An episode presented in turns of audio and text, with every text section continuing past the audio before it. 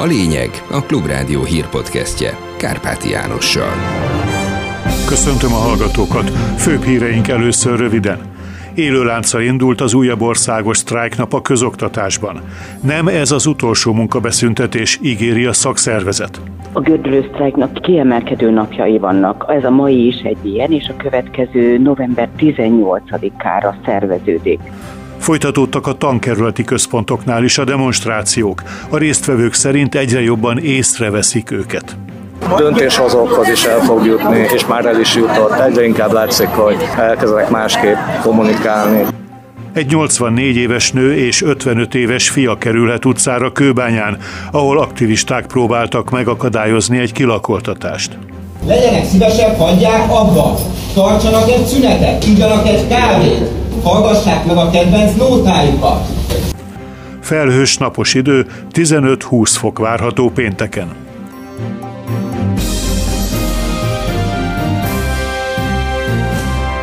És most következzenek a részletek. Ismét országos sztrájknapot tartanak a közoktatásban. Sok ezer pedagógus vesz részt ma a pedagógusok szakszervezete és a pedagógusok demokratikus szakszervezete által meghirdetett közös akcióban. A fellépést sokan próbálják akadályozni, ezért napközben jogsegélyszolgálatot működtetnek a TASZ támogatásával. November 7-én újabb tárgyalási forduló lesz a kormányjal, november 18-án tartják a következő egységes sztrájknapot, november 26-án szombaton pedig újabb nagy tüntetést szerveznek a Kossuth térre.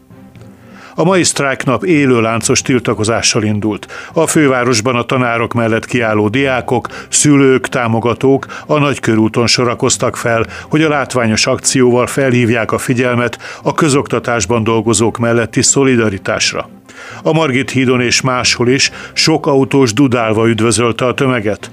A klubrádió tudósítójának a helyszínen felsorakozó diákok nyilatkoztak tanárhiány miatt a érettségünk nem lesz a legfényesebb. A végzősök vagytok? Igen, igen, igen, igen. igen. Hát ugye nekünk hálózatok gyakorlatból, ugye négy év alatt öt vagy hat tanárunk volt, azt hiszem. És ez így elég kellemetlen volt, hogy egyik csoport, egyik tanár elkezd tanítani egy adagot, jön a következő tanár, és akkor vagy ő is előről kezdi, vagy máshonnan vág bele, más oldalról közelíti meg a dolgokat, más technikákat, és így én szerintem ez így az a baj, hogy nekem én magamból indulok ki, nem lesz jó az érettségim nagyon. A tankerületi központoknál is folytatódtak a demonstrációk. A belső pesti tankerületnél a sztrájkok idején levont pénzek miatt akartak kérdést feltenni. Riporterünknek az egyik tanára arról beszélt, bár egyenként kevés az erejük, szerinte a tiltakozások nagysága miatt már látszik, hogy komolyabban veszik őket. Mi igazából csak szúnyogok vagyunk, akik az oroszlán füle körül zümögünk, de hogy ez is borzasztóan idegesítő tud lenni. De azt gondolom, hogy ez az idegesség ez olyan, mint hogy tényleg bedobtunk egy kavicsot egy tóba, és ez azért gyűrűzik tovább, tehát azért látszik, hogy, hogy ez a sok kis kavics, vagy más metaforával őrláng, ami felfelóban, így a, most már nem csak Pesten, hanem vidéken is, azért látszik, hogy ebből azért néha-néha hatalmas tűz tud lenni, és azt hiszem, hogy itt a döntéshozók célokhoz is el fog jutni, és már el is jutott. Egyre inkább látszik, hogy elkezdenek másképp kommunikálni. Tehát az, hogy itt folyamatosan ellenünk buszítanak, az, az most egy picit, mint hogyha változott volna a taktika. A pedagógusok szakszervezetének elnöke nem tudja, hogy hány tanár sztrájkol ma, de szerinte a 13 kilométeres élőláncból jól látszik, hogy milyen sokan állnak mögöttük. Szabó Zsuzsa hangsúlyozta, hogy novemberben is folytatják a sztrájkot. Azzal kapcsolatban, hogy egyes tankerületekben gyanúsan kevés túlórapénzt fizettek ki a pedagógusoknak, a szakszervezeti vezető azt mondta, évek óta problémát jelent, hogy nincs rendesen meghatározva a kötelező óraszám. Ezért, ami egyes iskolákban már túlmunkának számít, máshol egyáltalán nem biztos a gördülő sztrájknak kiemelkedő napjai vannak. Ez a mai is egy ilyen, és a következő november 18-ára szerveződik. Azt, hogy hányan vesznek részt, a későbbiekben fogunk információt kapni, de több ezer kollégára számítunk. Egyébként nagyon fontosnak tartom azt élő láncokat, hiszen azok látszanak látszanak. A sztrájk nem látszik, mert az oktatási intézményen belül zajlik. De az, hogy ma 13 kilométernyi közös utat tesznek meg, az elégedetlenségüket kifejezők, az egy fantasztikus történet. Ez az, ami igazán megmutatja, hányan támogatják azt, hogy meg kell oldani a kormánynak azonnal, de rögtön az oktatás égető bajait. A sztrájk követelésünk egyik kardinális kérdése az óraszámok fixálása és csökkentése. Kötelező óraszámról beszélünk, ami most úgy néz ki, hogy 22 kötője 26 órában határozta meg a törvény. Ez tarthatatlan, hiszen elfedi azokat a plusz munkákat, tómunkákat, amelyeket a kormánynak ki kellene fizetni. Élőlánccal tiltakoztak a város mindenkiért csoport aktivistái egy kőbányai kilakoltatás ellen. Az önkormányzati bérlakásból egy 55 éves szívbeteg férfi és 84 éves édesanyja kényszerült elhagyni eddigi otthonát. Erről ír a mérce. Az aktivisták hosszú percekig farkas szemet néztek a kilakoltatást végrehajtó rendőrökkel, és szóváltásba is keveredtek velük. Mivel többszöri felszólítás után sem hagyták el a bejáratot, a rendőrök egyesével vitték el őket, így végül a kilakoltatást nem tudták megakadályozni. Valamiért úgy úgy értelmezik a jogot, hogy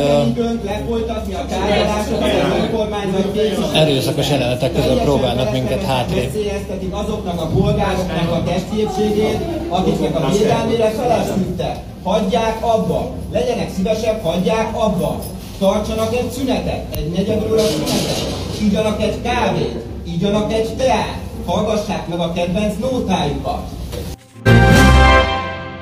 Majdnem egy egész napig tartott az ellenzék által Lex McDouglas-ként emlegetett jogszabálytervezet parlamenti vitája. A hivatalosan Magyarország biztonságáról szóló törvényt még szerda délelőtt kezdték tárgyalni, de az ellenzék elővette az obstrukciós fegyvert, vagyis a képviselők újabb és újabb, a témát érintő felszólalásokkal húzták az időt. Az ellenzéki felháborodás oka, hogy a saláta törvényben szerepel a szociális biztonságot szabályozó módosítás, amely szerint az egyén szociális biztonságáért elsősorban önmaga felelős, és a gondoskodási sorban csak a végén szerepel az állam, a hozzátartozók, a települési önkormányzatok és a karitatív szervezetek után megjelent a napelemekről szóló kormányrendelet. Ez szerint az október 31 utáni telepítéseknél megszűnik az eddigi kedvező szabályozás, és a háztartások által üzembe helyezett úgynevezett kiserőművek már nem csatlakozhatnak a hálózatra, hanem kizárólag a saját fogyasztást táplálhatják a megtermelt árammal. A kormány azt ígérte, hogy csak átmeneti lesz a változás, és visszaállhat a régi rend, miután uniós forrásból fejlesztenék a hálózatot. A novembertől érvényes szabályokkal viszont lényegében alig éri meg az új technológia telepítése. Annak a megtérülési ideje jelentősen megnő. Nem maradt sokáig munkanélkül Varga Judit igazságügyi miniszter férje, miután februárban távozott a Diákhitelközpont ZRT éléről, írja a 444.hu. Június 27-e óta ugyanis Magyar Péter a Good Farming Kft. ügyvezetője derül ki nyilvános adatbázisokból. Ez az első olyan cég, amelyet eredetileg külföldi termőföldek megvásárlására hozott létre tavaly a magyar állam, de végül szlovák nyomásra Orbán Viktor kormányfő lefújta a földszerzési akciót. A Good Farminghoz a cégadatok szerint most csak a Gyulai Agrár ZRT tartozik.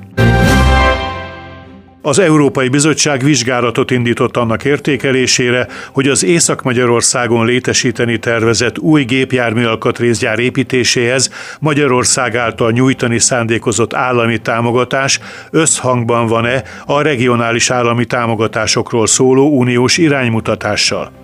A bizottság megkívánja vizsgálni, hogy a támogatás arányos-e, vagyis nem lépi el túl azt a mértéket, ami a beruházásnak a hátrányos helyzetű régióba vonzásához szükséges. A magyar hatóságok azt állítják, hogy a támogatás nélkül a beruházást az EU-n kívül Törökországban hozták volna létre.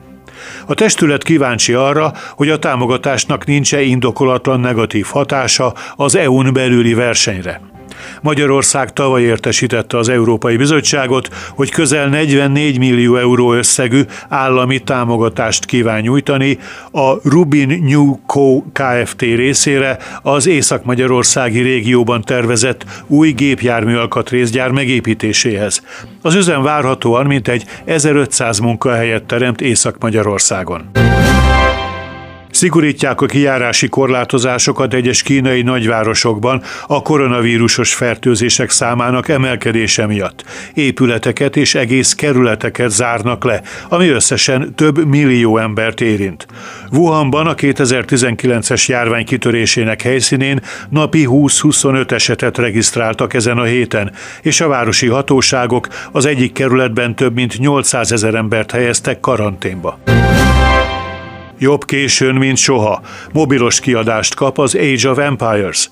Az RTS-ek, vagyis a valós idejű stratégiai játékok világának egyik ikonikus címe az Age of Empires, amivel generációk szórakoznak évtizedek óta.